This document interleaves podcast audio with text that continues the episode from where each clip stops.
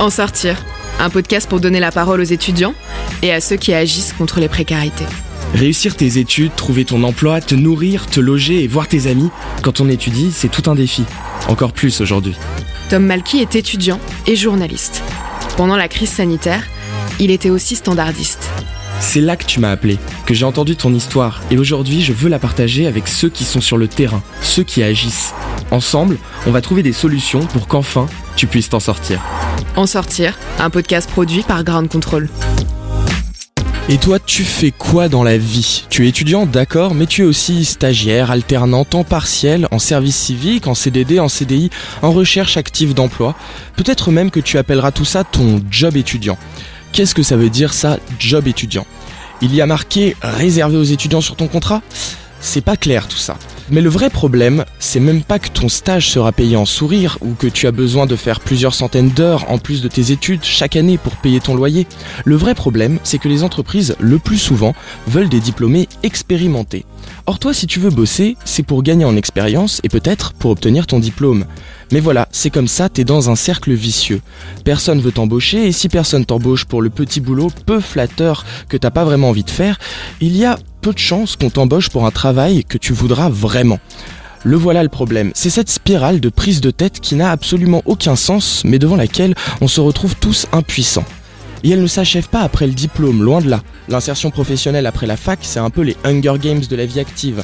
On sait tous qu'à la fin, il n'y a qu'un seul ticket gagnant.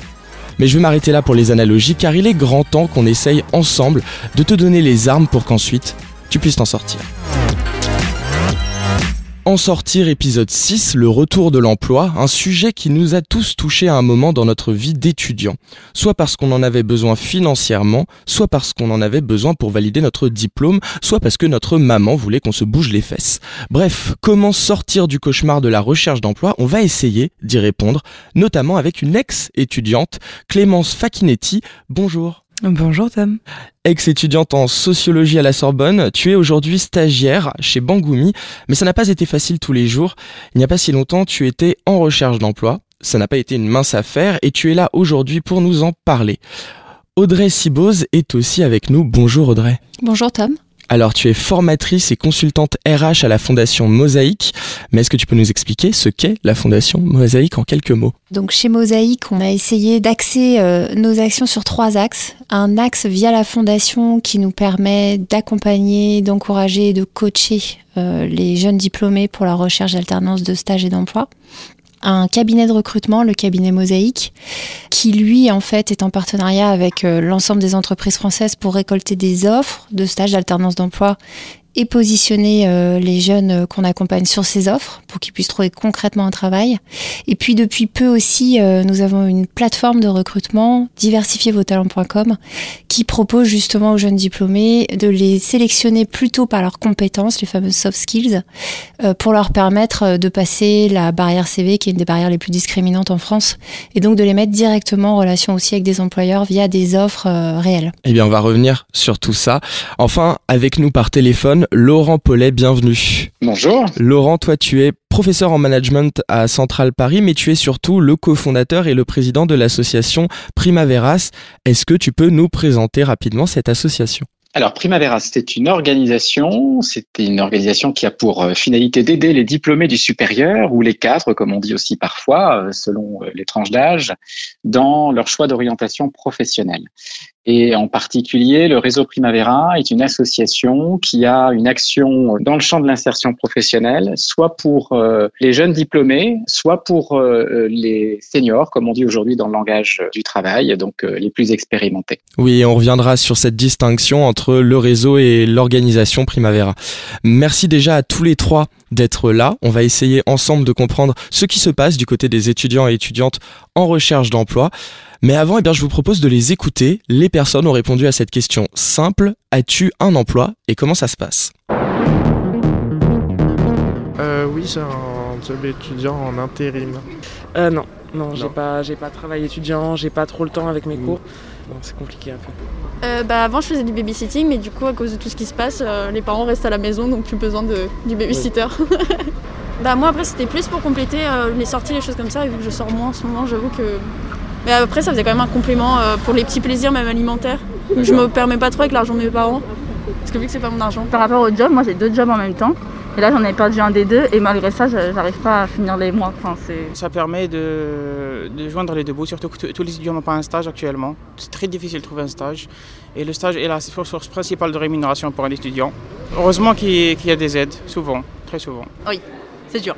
Vous savez pourquoi? Parce que voilà, ils disent euh, vous êtes étudiante étranger, il faut je sais pas s'ils ont la flemme de faire une autorisation de travail, de la demander, mais voilà, ils disent qu'il faut une promesse d'embauche, etc. Par exemple, j'ai postulé récemment euh, sur euh, qui nous garde, un truc pour garder les enfants. Bah voilà, j'ai de l'expérience euh, dans ce truc-là parce que j'avais fait ça dans mon pays. Mais qui cherche bien finit toujours par trouver. Donc je vais chercher, je vais continuer mes recherches et j'espère trouver, voilà, c'est tout. En fait, à cause du Covid, moi j'étais en alternance et euh, j'ai perdu mon alternance et du coup euh, l'école ils m'ont dit bah, t'as pas d'alternance, tu dégages à la fin de mon master. Donc euh, bah, du coup je me retrouve sans master et donc je suis au chômage pour le moment. Je fais mes études en tant que kiné. Du coup là actuellement je suis en stage dans l'hôpital à Versailles. Du coup de temps en temps je reviens, je vais tout, de lundi au vendredi je travaille là-bas et le week-end je travaille à la pharmacie. Je fais les tests en, dépistage en soi et le soir je fais des, des soutiens scolaires pour les étudiants en soi. Ouais, je suis un peu fatigué, mais je tiens le coup en soi. Mais euh, c'est pas pour l'obligation, c'est vraiment par passion que je fais, c'est pour l'aider. En fait, c'est ma vocation d'aider humanitairement les, étudiants. Du coup, c'est ça la source de motivation que j'ai. Je suis en pleine recherche de job étudiant depuis, euh, ça fait plus de 4 mois. Ah Et là, jusqu'à présent, je, n'ai pas trouvé. J'ai pas eu vraiment euh, l'occasion d'avoir un job étudiant, ou bien parce que mes études, c'était vraiment très. Voilà, on n'avait pas vraiment le temps de faire un, boulot à côté. Bah, c'est le fait qu'il n'y ait plus trop euh, d'opportunités, par exemple pour trouver un job. L'année passée, euh, j'avais pas pu en trouver. Du coup, j'étais obligé de faire euh, un prêt étudiant pour pouvoir commencer la rentrée cette année. Du bah coup, si j'avais eu un job, voilà, il n'y aurait pas eu ça. Donc, c'est plus ça, quoi, les opportunités et tout. De job surtout. Alors on vient d'entendre euh, la précarité de l'emploi, comment elle touche l'étudiant ou l'étudiante. Elle peut prendre plusieurs formes. Pas d'autorisation de travail si vous êtes étudiant étranger, pas assez de sous pour joindre les deux bouts, pas le temps peut-être aussi de chercher un job pendant les études. Clémence, j'ai envie de me tourner vers toi en premier. Quelle forme a-t-elle eu pour toi cette précarité de l'emploi? Alors moi déjà donc juste dit Tom, je suis en allée de césure entre mon master 1 et mon master 2 et donc moi la précarité de l'emploi elle a été tout au long de mes études si tu veux. J'ai toujours fait euh, euh, des petits boulots en plus de la fac. Donc j'ai toujours été euh, babysitteuse euh, parce que j'avais le Bafa que j'étais animatrice et que du coup pour compléter je pouvais pas faire vraiment d'animation parce que j'avais pas le temps avec les cours. Donc je faisais beaucoup de babysitting et en fait, cette année, je pouvais plus faire de babysitting, j'en avais marre parce que je voulais aussi avancer dans moi, mes projets personnels et professionnels. Et donc, euh, pendant mon année là de césure, j'ai beaucoup galéré euh, à trouver un stage et faire des expériences pro parce que comme tu disais euh, c'est très compliqué quand on n'a pas d'expérience avant d'en trouver une première. Mais du coup c'est un cercle vicieux parce qu'on commence pas de première expérience et on n'avance pas. Et euh, la précarité de l'emploi je trouvais à ce moment-là. Entre le moment où j'avais pas mon stage j'avais pas vraiment d'argent j'avais plus de taf à côté j'avais mes sous de l'été qui restaient mais c'était la galère et en fait, euh, je pense qu'avec de la chance et de la détermination un petit peu, on essaie de trouver à peu près ce qui nous convient. Et donc là, j'ai un super job étudiant. Et euh, je suis enfin, on va dire, en sécurité sur mon job étudiant qui me plaît, qui me parle, euh, où je suis en accord avec mes valeurs, mes convictions, et en même temps, je me fais de l'argent.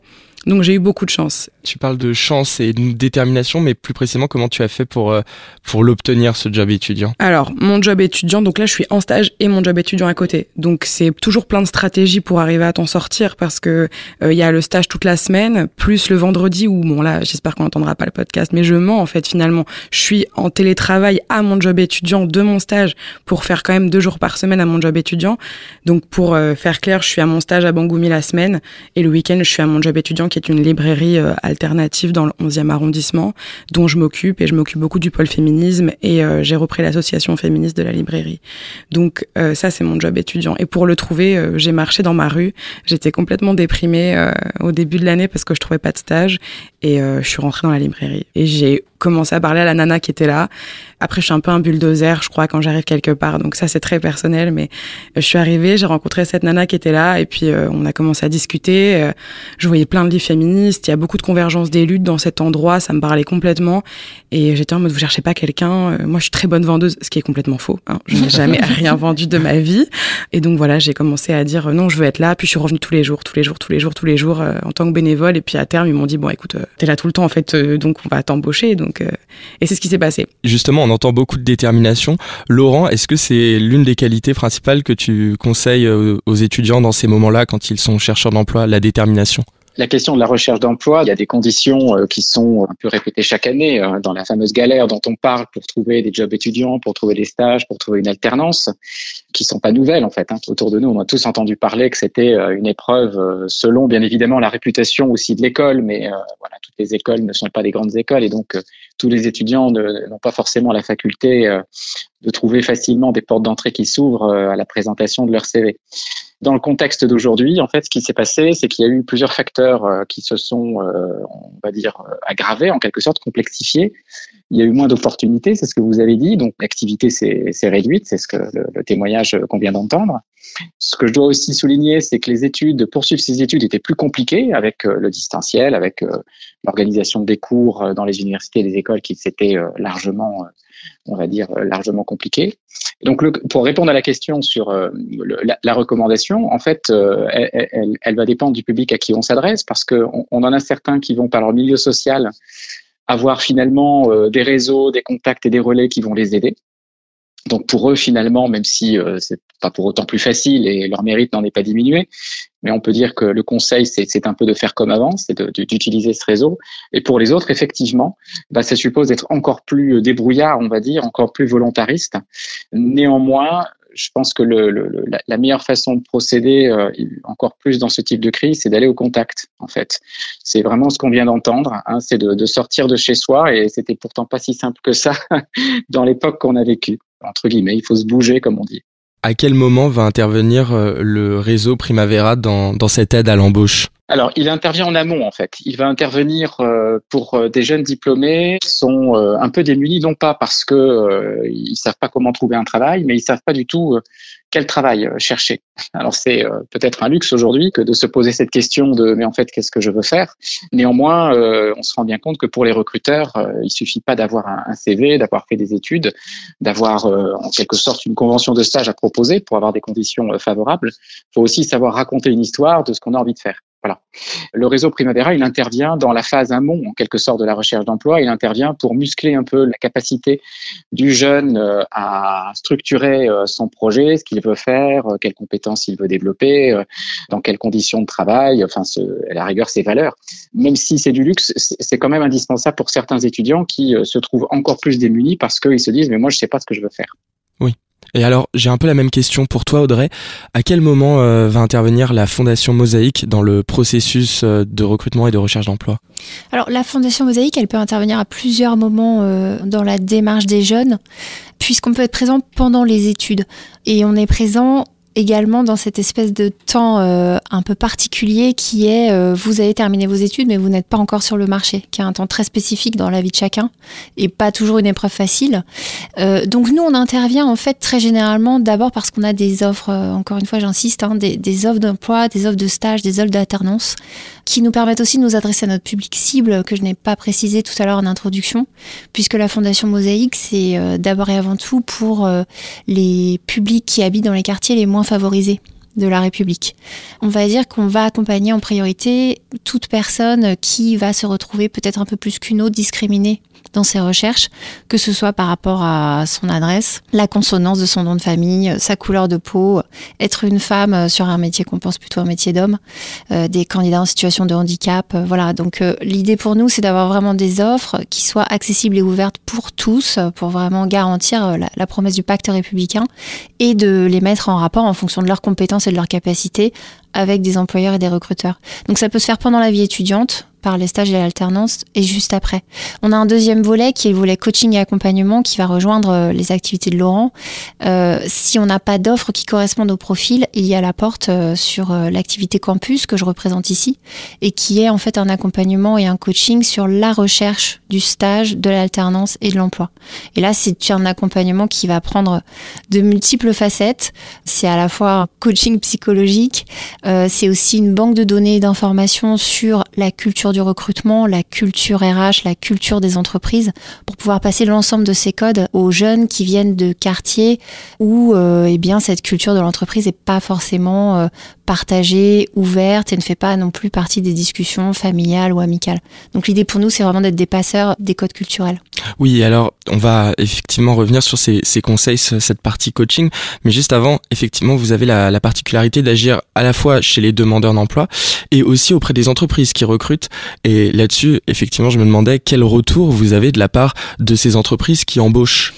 Alors, c'est vrai qu'on a, euh, grâce au cabinet euh, de, de, recrutement Mosaïque RH, euh, on a euh, deux volets d'action. On a un volet, en fait, de sélection et de présentation de, candidats pour pouvoir avoir des offres. Et on a aussi un volet conseil qui s'est ouvert dernièrement où on va, en fait, former les employés des entreprises sur les modes de recrutement non discriminants. Donc, on a vraiment deux volets, là aussi, d'action. les retours des entreprises qui font appel à nous, c'est qu'effectivement, diversifier leur vivier, diversifier le visage de leurs collaborateurs, ça ne peut être qu'un moteur d'innovation et de richesse dans l'entreprise, que ce soit en termes de culture interne, mais aussi en termes de résultats. Et il y a une étude d'ailleurs qui vient de sortir hein, sur ce volet et qui montre qu'aujourd'hui en France, les entreprises les plus performantes sont celles qui sont les plus ouvertes à l'inclusion. Les plus diversifiées. Mm. Alors Laurent, j'ai une question purement pratique puisque j'ai fait cette recherche de taper Primavera sur internet et on tombe sur deux sites et on en a parlé un petit peu en introduction, celui donc de l'organisation et celui du réseau Primavera. Concrètement, quelle est la différence principale entre les deux? Alors très simplement, Primavera, c'est un organisme de formation qui s'adresse à tout public, personnes en poste, personnes en recherche d'emploi, 30 ans, 35, 55, 60, voilà, pour euh, justement résoudre des questions euh, de mobilité, euh, de reconversion ou tout simplement d'évolution de carrière. Primavera a été fondé par deux enseignants du supérieur, en tout cas par une volonté d'adresser en particulier les problématiques des diplômés. Pour cela, on a pensé la forme de l'action vraiment de façon spécifiquement adapté à ce type de profil. Le lien avec euh, l'association Le Réseau Primavera, c'est que nous avons voulu, euh, nous les deux fondateurs, que cette méthodologie euh, se déploie aussi dans le champ de l'insertion professionnelle pour des publics qui tout simplement n'ont pas les moyens d'accéder, on va dire, à des actions de formation telles que Primavera le propose. Et donc depuis cinq ans maintenant, le réseau intervient sur en Ile-de-France exclusivement, mais, mais de façon assez significative, pour proposer sa méthode dans le cadre de dispositifs d'aide de retour à l'emploi pour deux publics, des tout jeunes diplômés jusqu'à 30 ans, et également ce qu'on appelle les seniors qui parfois connaissent eux aussi les situations de précarité et de durée de retour à l'emploi assez longue, de plus de 45 ou 50 ans. Donc voilà, c'est vraiment une volonté d'être dans le champ de l'action sociale, mais également d'avoir développé une activité peut-être plus traditionnelle dans sa forme commerciale d'organismes de formation spécialisés sur les étapes de, changement professionnel. D'accord, et si je souhaite me reconvertir, mais que je n'ai pas encore un projet clairement défini de reconversion, par quelles étapes on va, on va passer euh, ensemble?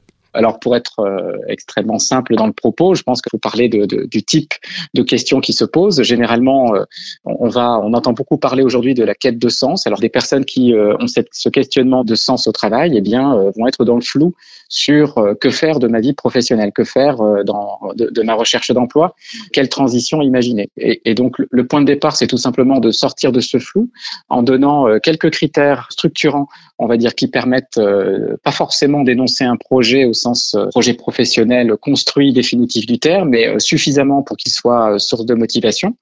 Et euh, la seconde étape, c'est de euh, mettre en œuvre euh, ce début de projet pour initier une démarche un peu itérative, on va dire, un peu en escalier, qui permet de se rapprocher, chemin faisant, d'une nouvelle voie professionnelle ou pas d'ailleurs, parce que euh, voilà, être en quête de sens ne signifie pas forcément se reconvertir. Ce n'est d'ailleurs pas du tout ce qu'on observe, c'est plutôt l'inverse. C'est, euh, ça consiste à savoir réajuster euh, des, des, des composantes de son travail, et ça vaut pour les jeunes comme pour les personnes en milieu de carrière, comme pour les plus expérimentés. D'accord. Clémence, justement, je t'ai vu acquiescer et tu nous parlais euh, plutôt de, de ce passage que tu as eu entre les petits boulots et finalement avancer dans ta recherche professionnelle.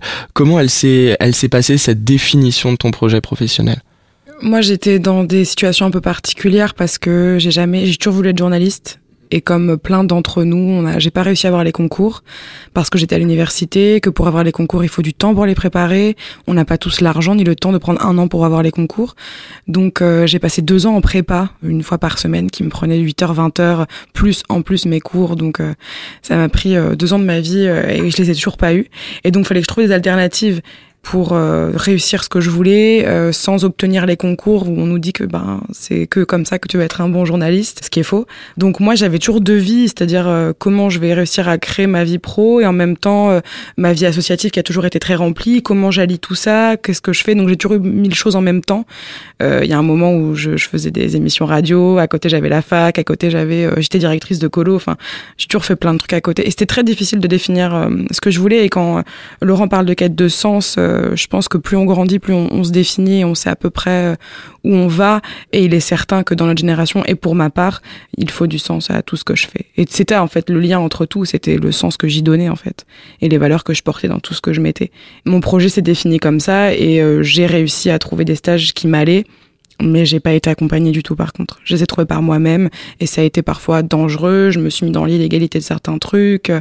J'ai pas du tout été accompagnée par euh, l'université. Mais alors justement, tu parles de l'absence d'accompagnement. Mm. Question logique par rapport à tout ça. Où tu as trouvé cette euh, motivation pour te lever tous les matins et continuer à chercher un job D'où elle venait? En fait, je, je, elle venait parce que j'étais prise en fait dans les endroits euh, où je voulais aller en entretien. Donc je me disais, ok, ils me prennent en entretien, c'est qu'il y a quelque chose derrière. Et donc euh, des grands médias comme France Culture, euh, Louis Média, enfin voilà, des endroits où je voulais bosser euh, me prenaient en entretien. Et à chaque fois, ils prenaient quelqu'un d'autre. Et donc c'était très difficile, ma motivation a été mise à rude épreuve à chaque fois en me disant, vous venez d'un, parcours très théorique, la sociologie, euh, même si moi je faisais de la recherche action sur le terrain dans mon M1, ça reste quand même très théorique et c'est scientifique. Difficile de faire comprendre aux journalistes que en fait tout est lié, et surtout la sociologie. Du coup, ben voilà, ma motivation, elle partait du fait que j'essayais de garder confiance en me disant, on me prend en entretien dans des endroits où je rêve de travailler. Bon, on continue, ça va aller. Et puis à chaque fois, c'était, on vous rappelle, vous avez un super profil, mais c'est pas vous. Donc en fait, j'en ai eu marre.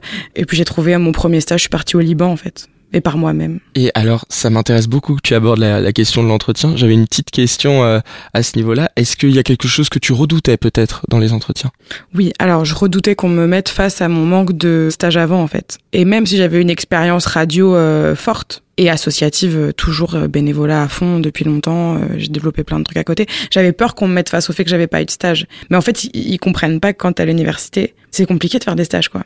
Donc soit tu prends un an, c'est ce que j'ai fait, et je me suis mis en porte-à-faux avec mes parents, avec, euh, enfin j'avais pas d'argent pour euh, la faire cette année-là, enfin ça a été compliqué. J'ai mis des années avant de décider de faire cette année de césure. En fait, ils comprenaient pas que prendre du temps dans ses études pour faire des stages, c'est pas donné à tout le monde, et on peut pas se permettre de prendre un an comme ça. Parfois, on est pris par le temps, on peut pas faire autrement. Il faut vite qu'on se mette à taffer. Et alors ça justement, Audrey, je voulais euh, avoir ton avis. C'est une peur qui est très courante, euh, pas que les étudiants, d'ailleurs chez n'importe quel candidat, on a peur que notre parcours, l'absence de stage peut-être puisse jouer dans l'entretien. Quel conseil euh, tu peux donner aux personnes qui nous écoutent sur ce sujet Alors avec une approche très pragmatique, je dirais aux étudiants aujourd'hui qui sont encore en études, euh, il faut absolument avoir ces expériences pendant votre temps d'études. Donc il faut vraiment réfléchir le plus vite possible à la cohérence de votre projet professionnel. Et quand vous décrochez des stages et des alternances, faire en sorte aussi qu'elles coïncident au projet final. Il y a des, candidats qui vont être plus précarisés que d'autres parce qu'ils n'ont pas d'expérience. Et il y en a d'autres aussi qui arrivent avec la mauvaise expérience entre guillemets, c'est-à-dire qu'elle n'est pas assez spécialisée dans, dans projet professionnel. Elle est un peu à côté. Et ça, ça les disqualifie aussi beaucoup. Donc ça peut vraiment jouer contre eux. Je leur recommande aussi lorsqu'ils prennent les stages, euh, parce que bon l'alternance elle est souvent de 12 mois, donc euh, mais je vois encore beaucoup d'étudiants euh, universitaires qui font des stages uniquement de 3 mois. Ils sont très peu valorisés aujourd'hui sur le marché, c'est vraiment 6 mois minimum. Donc je les encouragerais à faire peut-être cette année de césure, moi, je, il y a très longtemps déjà, je, l'ai fait aussi. Ma famille n'a pas compris. Pour eux, euh, diplômé, c'était suffisant. Mais en fait, l'expérience, c'est crucial. Donc, ceux qui sont encore en possibilité de le faire, il faut, il faut le faire. Ceux qui ne l'ont pas, eh bien, euh, je pense que là aussi, il faut s'investir dans du bénévolat, du service civique, des missions associatives. Il faut aussi pouvoir valoriser euh, ses compétences et ses soft skills, et on peut le faire en dehors du monde professionnel. On peut le faire dans l'ensemble de ses expériences Euh, mettre en avant sa personnalité. On peut aussi, avec un peu de chance, faire appel à un, réseau qui va nous permettre, euh, si la porte est fermée, de passer par la fenêtre. En fait, hein. je crois que voilà, il faut multiplier l'ensemble des tentatives, quitte parfois à peut-être refaire un master 2 pour avoir l'alternance et l'expérience. Hein. Je, suis, obligée de le dire, c'est pas très populaire comme propos, mais parfois il faut le faire. Heureusement aujourd'hui, avec l'ensemble, avec l'explosion des métiers du numérique, il y a d'autres solutions que de refaire une année d'études.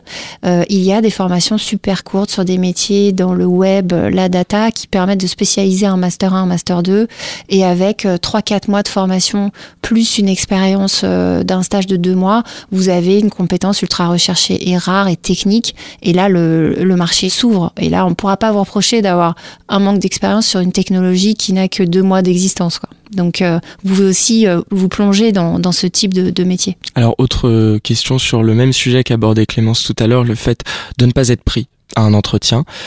Qu'est-ce que, à ce moment-là, tu, tu conseillerais pour je dirais, pour pouvoir rebondir Quelles énergies, quelles pensées Alors déjà, je, donc dans mon quotidien, moi j'accompagne hein, des jeunes tout au long de leur recherche jusqu'à ce qu'ils trouvent. Donc déjà, envoyer des candidatures, il faut bien se restituer ce, ce désert total quand il n'y a pas de réponse. Ça, c'est un, un, moment psychologique très particulier de la recherche qui est vraiment très dur. Donc quand il y a enfin des réponses, effectivement, du coup, elles, elles résonnent d'autant plus. On peut donc réussir un entretien, mais tout de même ne pas être pris à la fin parce que il y a, d'autres personnes, il y a des critères qu'on ne mesure pas. Je pense qu'il faut prendre le temps de digérer la déception parce qu'en fait, euh, s'arrêter en fin de process de recrutement, c'est très dur psychologiquement, être arrêté à ce niveau-là. Prendre le temps de digérer, parfois prendre une semaine de vacances, hein, s'il faut le faire, euh, faisons-le parce que le plus important, c'est pour les prochains entretiens de revenir hyper dynamique avec une pêche d'enfer et une envie. Il faut essayer, dans la mesure du possible, de pas se laisser déstabiliser moralement par le refus. Et surtout, moi, le meilleur conseil que je peux donner, c'est, euh, bah, c'est dur, hein, c'est ah, donc je serais pas pris. Ok, dommage, je vous avoue, bon, je suis un peu déçu, je trouvais ça super cette opportunité. Est-ce que je peux me permettre pour la suite de mes recherches de vous demander ce qui aurait pu faire la différence?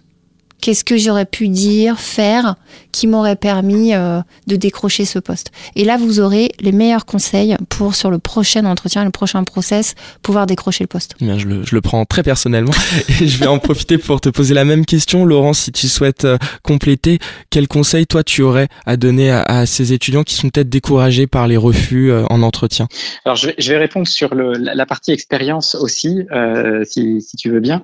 Cette question d'avoir toujours le sentiment qu'il faut de l'expérience pour pouvoir avoir euh, de l'expérience, donc euh, qu'il faut avoir euh, des choses à raconter pour pouvoir obtenir un job. Ou, ce sont des étapes que les jeunes vont revivre à d'autres moments de leur carrière. Alors c'est c'est pas forcément une bonne nouvelle pour tout de suite, mais c'est aussi une façon de se préparer à d'autres moments de la vie professionnelle qui vont se représenter pour diriger justement des actions dans le sens de l'accompagnement du changement professionnel. On a un terme pour décrire ça, c'est le syndrome de l'imposteur. C'est-à-dire tout simplement d'avoir envie de, de travailler et, et, de se dire mais en fait j'ai pas forcément a priori la légitimité la crédibilité pour apporter euh, des gages tangibles aux recruteurs. Aujourd'hui, ça fait partie de la vie, en fait. C'est certainement euh, vécu difficilement par les étudiants et je les entends, mais euh, c'est aussi un message que de leur dire, voilà, c'est pas propre à leur situation de début de vie professionnelle. Ils vont peut-être, et ça serait pas forcément une mauvaise chose d'ailleurs, retraverser des moments où ils vont changer de voie, se repositionner et être confrontés de nouveau à cette étape-là. Donc il y a une forme d'apprentissage. Et les conseils donnés par euh, Audrey sont tout à fait justes. Il n'y a pas que le stage, il y a aussi euh, toute forme d'action périphérique, de bénévolat, d'engagement euh, qui permettent d'avoir de l'expérience sans forcément avoir, entre guillemets, été rémunéré pour cela. Concernant la question sur, sur les refus, c'est toujours le verre à moitié vide et le verre à moitié plein. Hein. C'est le lot de tous les demandeurs d'emploi, euh, quel que soit l'âge. C'est vrai qu'un jeune se dit, mais moi, forcément, je me sens peut-être un peu plus humble, un peu plus timide peut-être par rapport au recruteur. Peut-être regarder le recruteur comme quelqu'un qui, euh, naturellement, a le choix et de se dire, si j'étais à, sa place, je sens bien que tous ceux que je rencontre euh, aimeraient bien être l'élu du processus de recrutement. Donc, il peut y en avoir 10, il peut y en avoir 20, il peut y en avoir beaucoup plus. Et donc, nécessairement, il y a un choix à faire pour euh, sortir de cette difficulté, moi, je, je les invite à questionner dans l'entretien sur les critères. Et je pense qu'un recruteur, si on questionne sur les critères, sur les priorités, sur ce qui est important pour lui, eh bien, ça permet de rendre la décision peut-être moins personnelle en disant, bah, c'est moi qui plaît pas. Mais bah non, euh, le, recruteur, il a des critères. Il a, voilà, il a forcément euh, besoin de, de, se donner des priorités parce qu'il est mandaté ou parce que c'est lui-même qui décide. Et donc, le fait d'essayer de décrypter un peu la façon dont le, la décision sera prise pour voir le poste permet euh, de, de, faire tomber un peu l'autoflagellation qu'on peut se donner en disant c'est parce que je suis nul, quoi, en, quelque sorte, alors qu'en fait c'est pas vrai. Faut juste resituer, je pense, dans le contexte euh, d'une entreprise qui, à partir du moment où elle reçoit une centaine de CV, ben forcément doit procéder à un choix. Et si c'est pas fait de façon irrationnelle, si c'est fait, de façon sérieuse, ben, avec quelques critères qui sont énoncés au cours de l'entretien, je pense qu'on arrive à, à, se dire bah oui, ok, je vois bien que sur celui-là, je fais pas complètement l'affaire. C'est pas que je suis nul, c'est que là, dans les circonstances, je colle pas complètement à ce qui est attendu. D'accord. Eh bien, ma dernière question, elle est pour toi, Clémence. Après tout ce qu'on vient d'entendre, après tout ce que nos acteurs et actrices de terrain viennent de nous partager, si demain, et je ne te le souhaite pas, hein, mais si demain tu te retrouvais à nouveau en recherche d'emploi, qu'est-ce que tu ferais différemment peut-être? Ce que je ferais différemment, je prendrais pas autant de temps. Euh, André disait prendre une semaine de vacances entre les refus. Alors euh, moi, je me remettrais un peu plus vite euh, d'aplomb et, et, et, moins me m'auto-flageller, comme disait Laurent. Je me suis trop auto-flagellée entre les entretiens, à me dire que c'était la fin du monde, alors que concrètement, j'ai postulé que aux gros trucs. Et euh, ce qui était un peu un peu égocentrique de ma part, je crois, de postuler que aux gros trucs et pas aux aux médias qui auraient pu être aussi très bons. Et euh, j'ai pas fait j'ai voulu postuler que à des trucs gigantesques. Et forcément quand on n'est pas pris alors qu'on n'a pas d'expérience c'est normal. Je pense que je me calmerai un petit peu sur euh, et je serai un peu plus modeste sur mes demandes de, de stage ou d'emploi. Puis je me remettrai un peu plus d'aplomb et, et, pas en faire une affaire personnelle. Tout essayer sans s'auto-flageller. Ouais. D'accord. Eh bien merci pour vos réponses pour votre participation et pour ce que vous faites tous les trois au quotidien. Merci beaucoup et oui, en sortir, c'est fini pour aujourd'hui, mais pas de panique. Ce podcast, produit par Grande Contrôle, revient la semaine prochaine pour un nouvel épisode et une nouvelle thématique. Alors qu'est-ce qui reste? On a parlé de culture, d'emploi, d'alimentation, de logement, de psychologie, d'hygiène, mais on n'a toujours pas parlé de ce qui définit en premier lieu un étudiant, l'apprentissage. Tu l'auras compris, dans une semaine, on aborde le décrochage scolaire et les solutions pour lutter contre. Mais d'ici là, allez, courage, tu vas t'en sortir.